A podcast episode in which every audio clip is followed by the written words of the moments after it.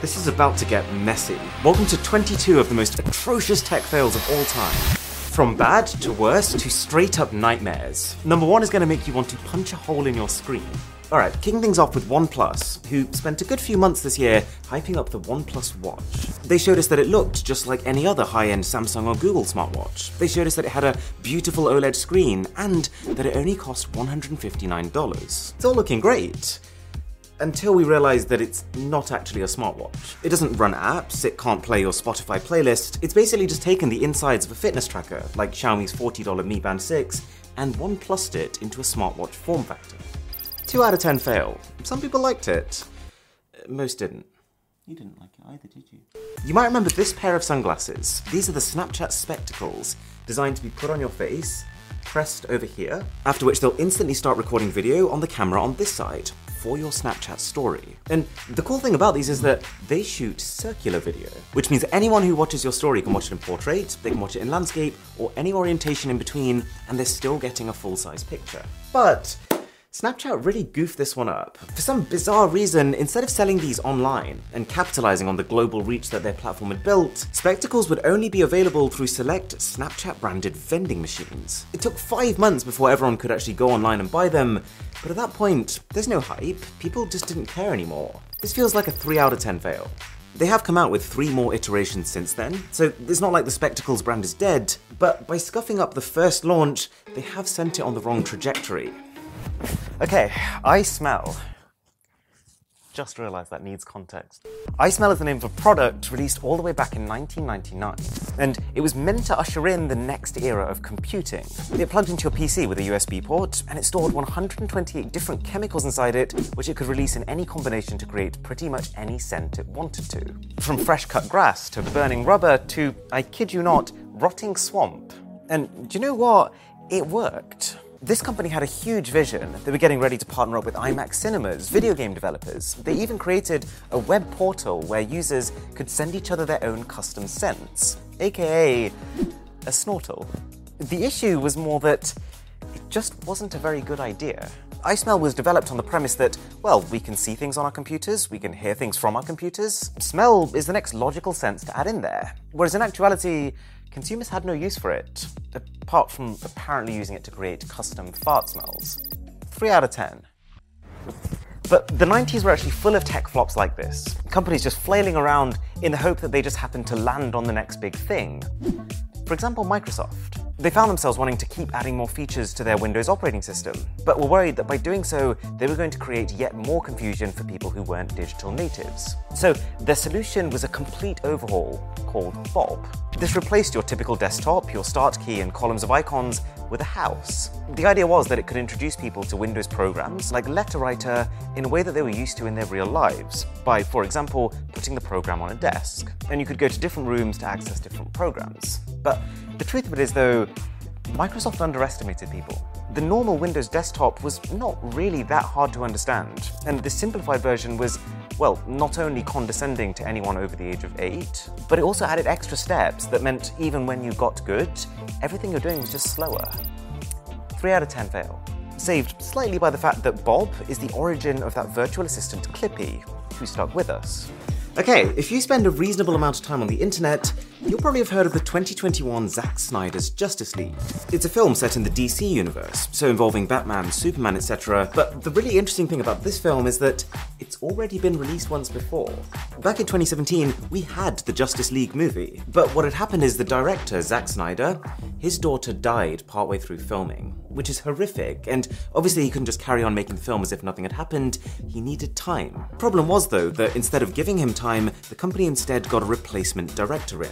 A director who had his own vision, and in the end, fans didn't love it. Reviews were mixed to disappointed in a best case scenario, and the film actually lost almost $60 million as a result. Here's the thing this DC universe is in direct competition with the Marvel universe, which has its own set of superheroes and stories. Assemble. And given that Marvel has literally been pumping out a box office hit every year, DC needed Justice League to be better than this. People were so upset that they started rallying to see Snyder's version of the film. They started creating social media campaigns, even hiring a plane to fly a banner over DC events in protest. I'll give this a 4 out of 10 fail, made slightly better by the fact that fans did get what they wanted in the end. Eventually, Snyder did return. He got together the original actors and he finished his version of the film the way he'd envisioned it. It was better, but because it was a re release, it just didn't get the numbers that you kind of want for this caliber of film. And if you are enjoying this video, then a sub to the channel would be super. Man. Alright, you've seen a dual camera, you've seen a triple camera, you've probably seen a quad camera.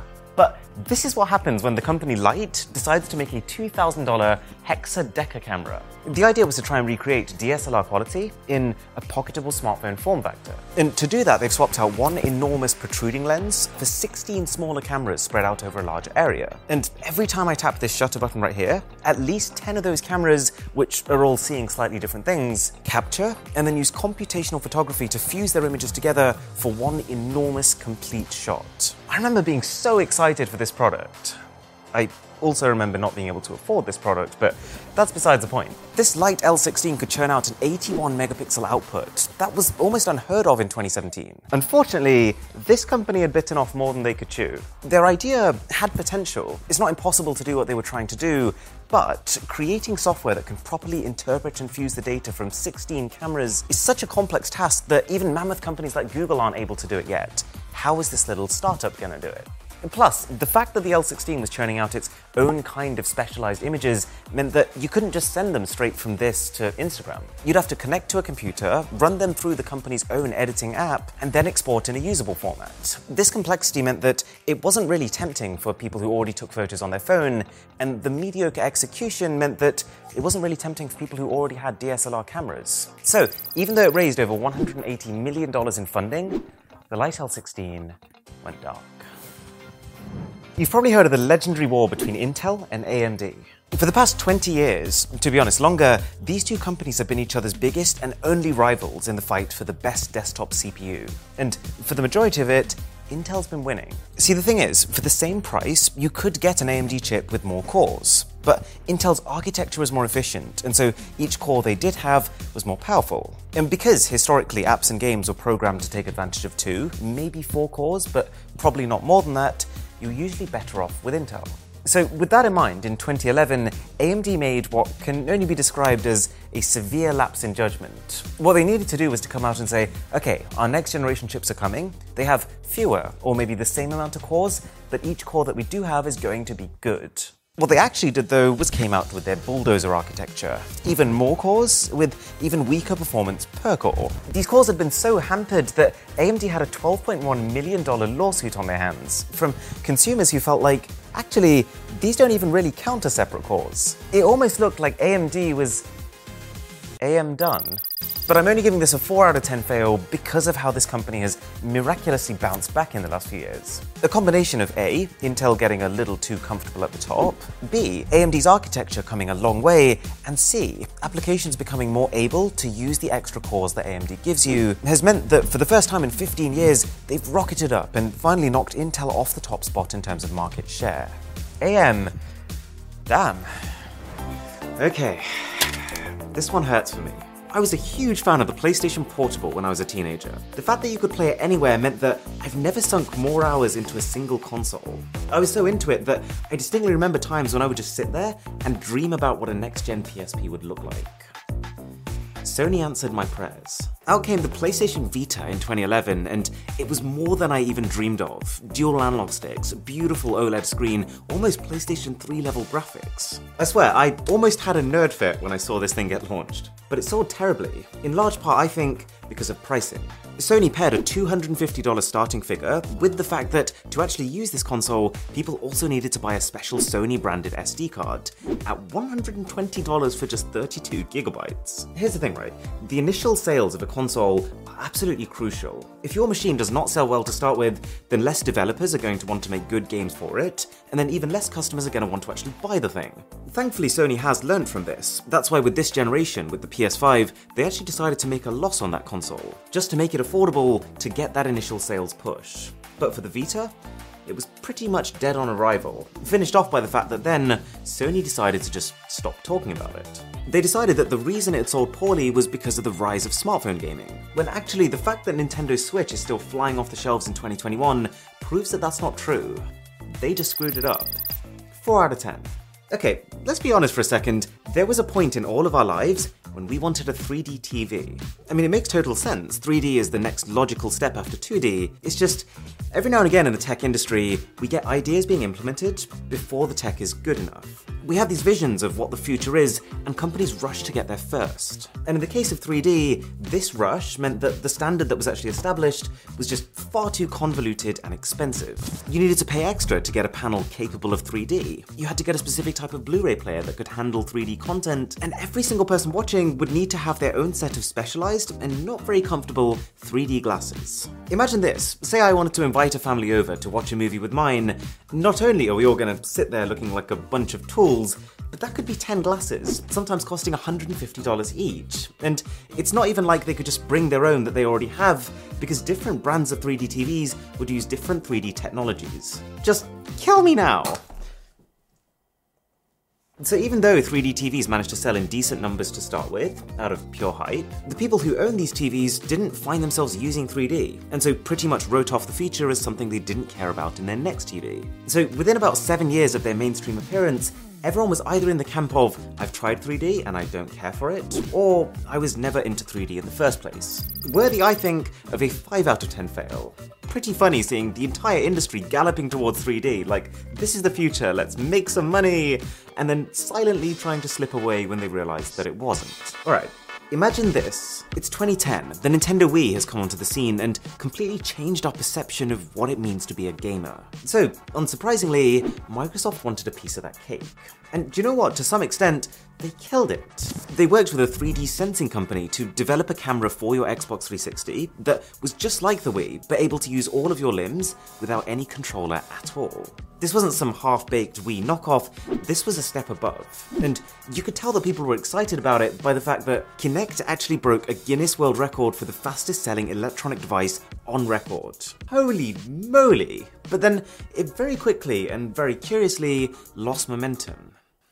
It all came down to timing. See, that initial tsunami of sales, that came from people who thought, oh, the Wii was a complete game changer, and this is basically the Wii 2.0, so I gotta get on that before it sells out. But after this mass hysteria, you were left with two camps of people those who just wanted that casual gaming experience, to just be able to play virtual tennis against their friends. And this group was perfectly happy with the Wii they already had, even if Kinect was technically superior. But then also the hardcore gamers had no real reason to buy a Kinect. Because all of these big budget developers, the ones that tend to make hardcore games, they'd spent decades optimizing for traditional controllers, and they just felt no urge to suddenly create something completely new. So, as an alternative to original content, Xbox started integrating Kinect Kinect's features into normal, existing games, but in a really cringe and unnecessary manner. Like, for example, if you swore while playing FIFA, the ref in game could hear you through the microphone in your Kinect and give you a red card.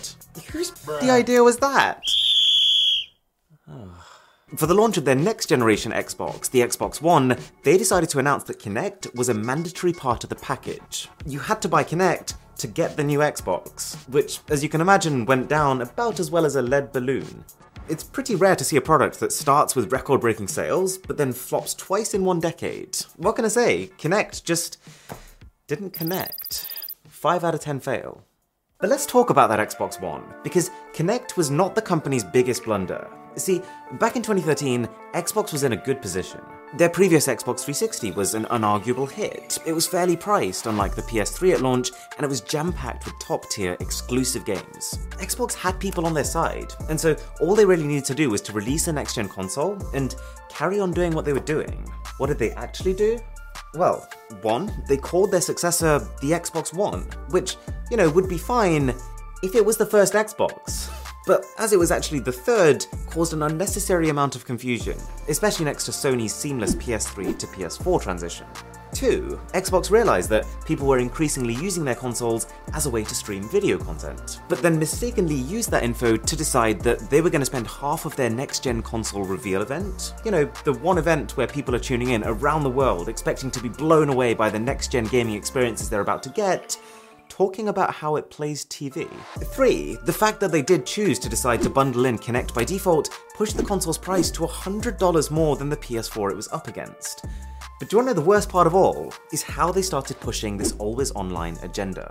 They basically implied that you would have to connect your Xbox to the internet once per day if you wanted to keep playing your games, just so that Xbox could make sure that you hadn't pirated them. They said that you couldn't trade or sell games to other people because they would be locked to your online account. But on top of all of this, that you'd have to pay a $60 per year subscription for online connectivity, even if all you wanted to do was to just check your Facebook account. And they even went as far as to say that if you want a console that's not always online, just buy our last Xbox. I remember watching all this unfold at the time and I wanted to laugh and cry at the same time. They basically gave Sony a perfect opportunity to rip them a new one, which they did, and Microsoft is still feeling the impact of that today, bringing this to a prestigious 6 out of 10 fail. Okay, when you think of drones, you probably think of DJI, right? Well, back in 2014, GoPro wanted to change that. They noticed that sales of their flagship Hero cameras were dipping, and at the same time that drone sales were rocketing. So why not create a drone that can use a GoPro Hero camera to record its footage? That's literally two birds, one drone. The main issue, though, was that unlike most drones, which place the camera directly underneath to establish a solid center of gravity, GoPro put its camera in front of the drone, which caused more strain on the motors, more vibration than was normal, and this, combined with a not so secure battery latch, meant that for quite a few unfortunate customers, their drones would lose power mid flight. You had some Karmas falling out of the sky, and at the same time, a whole batch of other ones that couldn't take off because of a GPS bug. The truth of it is, it's just tough to enter a new product category and get it right first time, not least something as complex and error prone as a drone. And what it boils down to is that GoPro rushed it. The company had to issue a recall for every single Karma out there, and it looks like they've permanently exited the drone space because of this blunder. Karma does buy back. Transition. Okay, we're in the top 10. Things are about to get pretty fail-tastic. So, you know how we talk about cloud gaming nowadays? Streaming games just like we stream movies. Well, imagine someone telling you in 2009, when we were still playing Halo 3 on our Xbox 360s, that they'd figured out how to stream any game at maximum PC quality graphical settings to any device without any console at all. And this wasn't just any random person. This was Steve Perlman, who used to be the brains at Apple, and his concept actually worked. He hired a team, he founded the company OnLive, and started getting the word out there. They made an appearance at the Game Developers Conference in 2009, and the reaction was straight up amazement. This team started the day proudly forwarding articles to each other that the press had written. But as the day went on, they realized that they could not keep up. Attendees were so impressed that they tried to pry open the walls of the OnLive booth to check that they were in fact streaming the games and not playing them on a console behind the wall. As a matter of fact, for the duration of this conference, more people searched for the term OnLive than they did video games. So, understandably, at this point, these guys were rubbing their hands together, absolutely expecting to be an instant hit the moment they launched. They started deploying thousands of servers to be ready for the incoming wave of users, but they never arrived. Turns out there was an enormous gap in the number of people wanting to experience OnLive, those willing to try a free demo, versus the number of users who wanted to adopt it, to pay a monthly subscription and switch from their already purchased console to game streaming. Internet infrastructure, for one, just wasn't as good then as it is now. And gamers were still very much of the opinion that they wanted to own their games, not rent them from a server. OnLive did officially quote that they had an active user base of 1.5 million, but it turns out this figure actually includes every single person who had ever even tested the service. And the actual concurrent active user base never passed 1600. Let me ask you a question. What browser are you using right now? It's probably going to be either the YouTube app or Google Chrome or maybe Safari. But if this was 2002, I wouldn't have had to have asked. Because Internet Explorer held over 95% of the market share for web browsers. This program was bundled in with every single Windows computer, it was unstoppable. Until Google Chrome came out in 2008. Now, you might be starting to notice a bit of a trend with this video.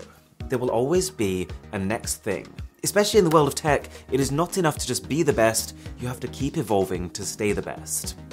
That's not what Internet Explorer did. See, this browser, released back in 1995, was built to view web pages, because back then that's all the internet was ever used for. And even with all its updates and patches, it never really escaped that. Chrome was built with a bigger vision. It wasn't just faster and more streamlined, it was open source, meaning that any developer around the world could contribute and improve it. It was built around support for proper web based applications like Google Maps, and this was only reinforced when they then dropped a full on web app store. Plus, all of this came at a time when Microsoft was fighting an antitrust case for basically abusing the power that they had with Windows to artificially get more people to use Internet Explorer, which they bundled with it. And after losing this battle, they were forced to then give every new user the option of which browser they wanted to use, at which point, no one picked Internet Explorer. Right, when I say the Avengers, you think of the movies, right? These super high budget, blockbuster films that the entire world waits to watch. So, when Marvel announced in 2017 that there was going to be an Avengers video game through this cryptic reveal trailer, fans went wild. It racked up views. The expectations were mountainous. They had to deliver that same quality into this game. But they didn't. The end result that we got in 2020, after three full years of teasing, was not a hulking success. See, it's easy to look at this company licensing the Avengers name for a game as taking the easy way out. But I would actually say that the towering heights of this IP was actually the main hurdle here. For example, immediately noticeable to anyone who's watched the movies was that these game characters don't look the same. Presumably because it was too expensive to license the real faces of the actors that people had gotten used to. So, right out the gate, this was likened to a knockoff version of Marvel. Secondly, there's the pressure of if we're licensing the Avengers name, then we've got to make sure we properly monetize that opportunity. So, instead of this game being really character driven or story focused, it ended up leaning much more heavily on being a multiplayer focused live service game that encouraged you to buy in game items with real money. Think Fortnite, just worse. But also, because Marvel is such a huge machine, there are many moving parts. They're also scheduling comics, movies, merch, uh, other events at the same time as this game is being developed, and so there's quite a strict development timeline. And as a result, the developers couldn't make enough original content, and so what you actually end up doing in this game is fighting the same enemies in the same locations again and again and again. It just wasn't fun, and the stats show that. For some perspective, the game Counter Strike regularly hits 1 million people playing at any one time. This game started out with just 28,000 concurrent players, but within two months was on just 1,800. They did promise to add in more content, the kind of content that should have really been there at launch in a later update, but really, once you've lost someone in a video game, they're not coming back. Oh yeah, and then the game had an update that accidentally started publicly displaying people's IP addresses. Could you imagine if you're a famous streamer logging on to Twitch to stream with your fans, but then without realizing it, you accidentally give them your location? This game was not just a commercial flop, but also a security risk, earning it a glorious 7 out of 10 fail. Alrighty, there's a pretty good chance that you remember Blockbuster. See, back in the day, the way people would consume videos at home was to go into a VHS store, have a flick through the 50 or so different videotapes on offer, and then just pick one of them that they liked to buy or rent. I know, I sound like a right dinosaur. But Blockbuster, they came onto the scene with a new strategy, an innovative new barcode system that could automatically keep track of up to 10,000 different videotapes per store. Who had taken out what, and when each person needed to return their tape. This system was great for consumers because they had more choice than ever, and it was great for Blockbuster because they could charge every single person who was late to return their tapes a $40 penalty. It was an overnight success. Literally, the first day Blockbuster opened, they had to lock the doors to keep the crowd down. And before long, Blockbuster were opening a new store per day. What happened? Was Netflix, but probably not the Netflix you know of. Fun fact that company actually started in 1997 by using the Postal Service to ship people DVDs that they could then watch and return by mail. And I realize that sounds like a bit of a faff, but they had it all mapped out. See, when you signed up to Netflix, you start paying a $20 monthly fee and you make a list of movies that you want to watch. And next business day, three of those movies will arrive at your doorstep. And you can keep them for as long as you want, no $40 late penalty fee. But because you're paying monthly anyways, and because you're only allowed to keep three DVDs at a time maximum, you would actually want to keep sending them back so you can get through as many movies as possible and get your money's worth. Not as easy as what we have today, but enough to spell the beginning of the end for Blockbuster, who were too caught up in their initial success and trying to build more and more of these brick and mortar stores to notice the rug being pulled from under their feet. And when they finally did notice, and they realized that Netflix had the better strategy, they tried to copy them, only then to get sued for patent infringement, deserving, I think, of a 7 out of 10 fail. Okay, this may come as a surprise to no one, given that it's their fifth guest appearance in a single fails video, but Microsoft had a pretty rough time in the 2000s. But I think Windows Vista was their biggest misstep. See, Microsoft was very aware that people liked Windows XP, but at the same time they were getting a bit antsy because they knew that there hadn't been a major overhaul in a really long time. And I'm going to be honest with you, from a design perspective, I think Vista and the aero theme it brought in was pretty accomplished. The transparency of windows and the subtlety of colour gave it a much lighter feel. It did look like we just jumped into the future overnight. However, because of how rushed Windows Vista was, developers weren't given enough time to properly optimize their applications for it. So people were updating and then literally finding that they couldn't do their work anymore. And that this new focus on design had come at the cost of performance. Compared to XP, Vista required 8 times as much RAM to run. It was such a jump in required specs that Microsoft had to start adding stickers onto certain machines to guarantee that they were in fact capable of handling Vista. But then ended up in a legal battle because even within those machines, not all of them could even run the full Vista feature set. And while all this was happening, the nail in the coffin was that Apple capitalized on Vista's flailing reputation with the famous I'm a Mac adverts. They took all the major and even the minor problems in Windows Windows at the time and turned Microsoft into a joke, ensuing a full two years of persistent pummeling to an already dying piece of software. Microsoft probably did break a few windows after this one. 7 out of 10. Alright. Okay. Nintendo, for the most part, really is a visionary company. Time and time again, they've proved that they understand the essence of what makes a game fun. Like, some of my fondest childhood memories are literally sitting in a playground with my school friends, connecting our Game Boys via a cable so we could play multiplayer Mario Kart. But in 1995, Nintendo made the biggest misstep of their entire history. They saw the growing interest in gaming, obviously, but also virtual reality, and decided it was time to fuse worlds. Enter the Virtual Boy. Can you imagine the level of hype after how successful the original Game Boy was? Except the end product they came out with wasn't actually virtual reality, it was just stereoscopic 3D, pretty similar to just sticking on one of those red and blue glasses in the cinema. The only colours it could display were red and black. And the worst part, to avoid potential lawsuits from people wearing these on their face and bumping into things, the headset had to be attached to this stand. And the way to use it was you had to kind of sit down next to it on a table and lean your neck into it. It's not entirely surprising then that, as well as the console's premise, its success was also virtual. You thought the Wii U sold badly at 13 million units.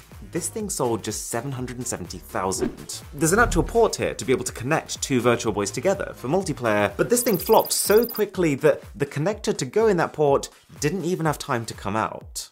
Did you know that Alphabet, the company behind Google, tried to get affordable internet access to every single person on Earth, especially those with the worst network infrastructure and little access to traditional cell towers, using high altitude balloons sent to the stratosphere?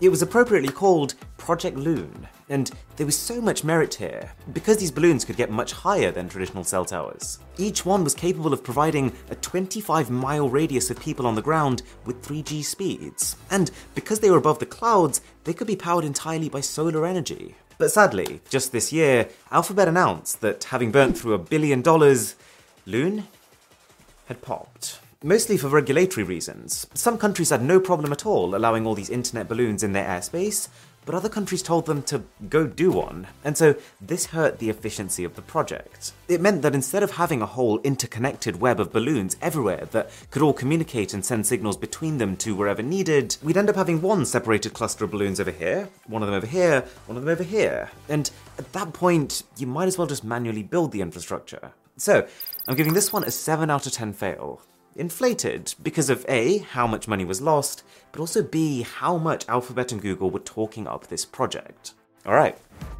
Number three is quite possibly the largest social media blunder to date. So, what happened was, back in 2014, hundreds of thousands of Americans were served up a quiz. It asked them questions about their behavior and psychology, as well as that of their friends, and it made people log into their Facebook accounts to submit that quiz. What these people didn't realize, though, is that by doing so, they were basically allowing someone to combine that behavioral data from their quiz with their personal info from their Facebook page, including their photos, into a complete psychometric profile of themselves. And every other person connected to them. Through a few hundred thousand people taking this quiz, a personality profile could be built for every single living American. But what made it so much worse was that this data was then given to a data mining firm called Cambridge Analytica, who were at the time working on Donald Trump's campaign for president. They used this extra info about people to target tailored political advertising to them. Things like what kind of messaging they would respond to, and how many times they need to see that messaging so that they would end up voting the way that Cambridge Analytica wanted them to. This was horrific news for Facebook because even though they weren't the ones doing the bad thing, it was their platform that let it happen. It was their responsibility to make sure that user data was protected. But they didn't do that, and as a consequence, were slapped with one of the biggest fines in history for misconduct at $5 billion. Oh, yeah, and a worldwide trending campaign to delete Facebook. Well, you know what they say all press is good press. Unless you're Facebook. 8 out of 10 fail.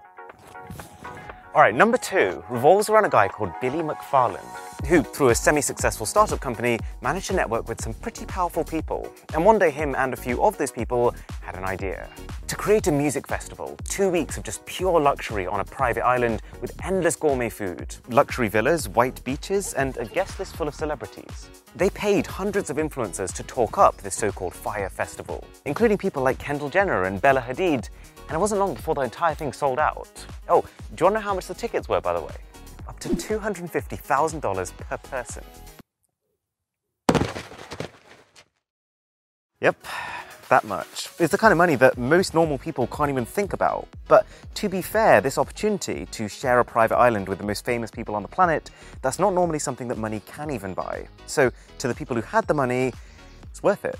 But what had happened here was that all the promises were made and tickets sold before Billy and team had actually thought about costs. And when they did that, they realized that they didn't have enough. Because yes, while the top end tickets were extortionate, in trying to get the numbers up, they sold the majority of them at closer to $1,000. So, they couldn't build people luxury villas. People arrived on the island only to realize that they had a tent. There was no food. People were literally starving. And so the staff decided to distract them from this fact by shoving bottles of tequila down their throats. But that is literally a recipe for casualties. Every single one of the major music appearances they told people would be there were complete no shows. And some of the ones on the list hadn't even confirmed in the first place. This private island was actually the empty space behind a bunch of hotels on a public island. And they didn't tell people whose tent was whose. So people arrived expecting luxury, but actually ended up having a free for all and needing to steal mattresses to make sure that they had a place to sleep. This was a war zone. Plus, on top of all of that, people were instructed to put all of their money onto this Fyre bracelet because it was going to be a cashless festival. Except when people arrived, they realized that because the festival was off, there was no one on the island who was willing to take payments from it. And there was no way to get the money off. By every metric, this was a horrific experience for people. But justice was served with a $100 million class action lawsuit against Billy. And then another lawsuit. And then seven more lawsuits. Then he was charged for fraud and given six years in prison. 8 out of 10. Now, just before fail number one, do remember that this is only one of like seven different tech fails videos. So if your favorite fail isn't in this one, it might well be on those ones, and I'll leave them linked from here. So, number one is the UK's response to COVID. I'm being deadly serious. So, the government had this idea that national lockdowns are terrible for the economy. True. So, what we're going to do is develop a test and trace app that can enforce individual lockdowns, that can keep track of exactly who has COVID and therefore who needs to isolate because they've been in contact with those people. Oh, that sounds like a good idea. How much are you going to spend on that? 22 billion pounds. Excuse me?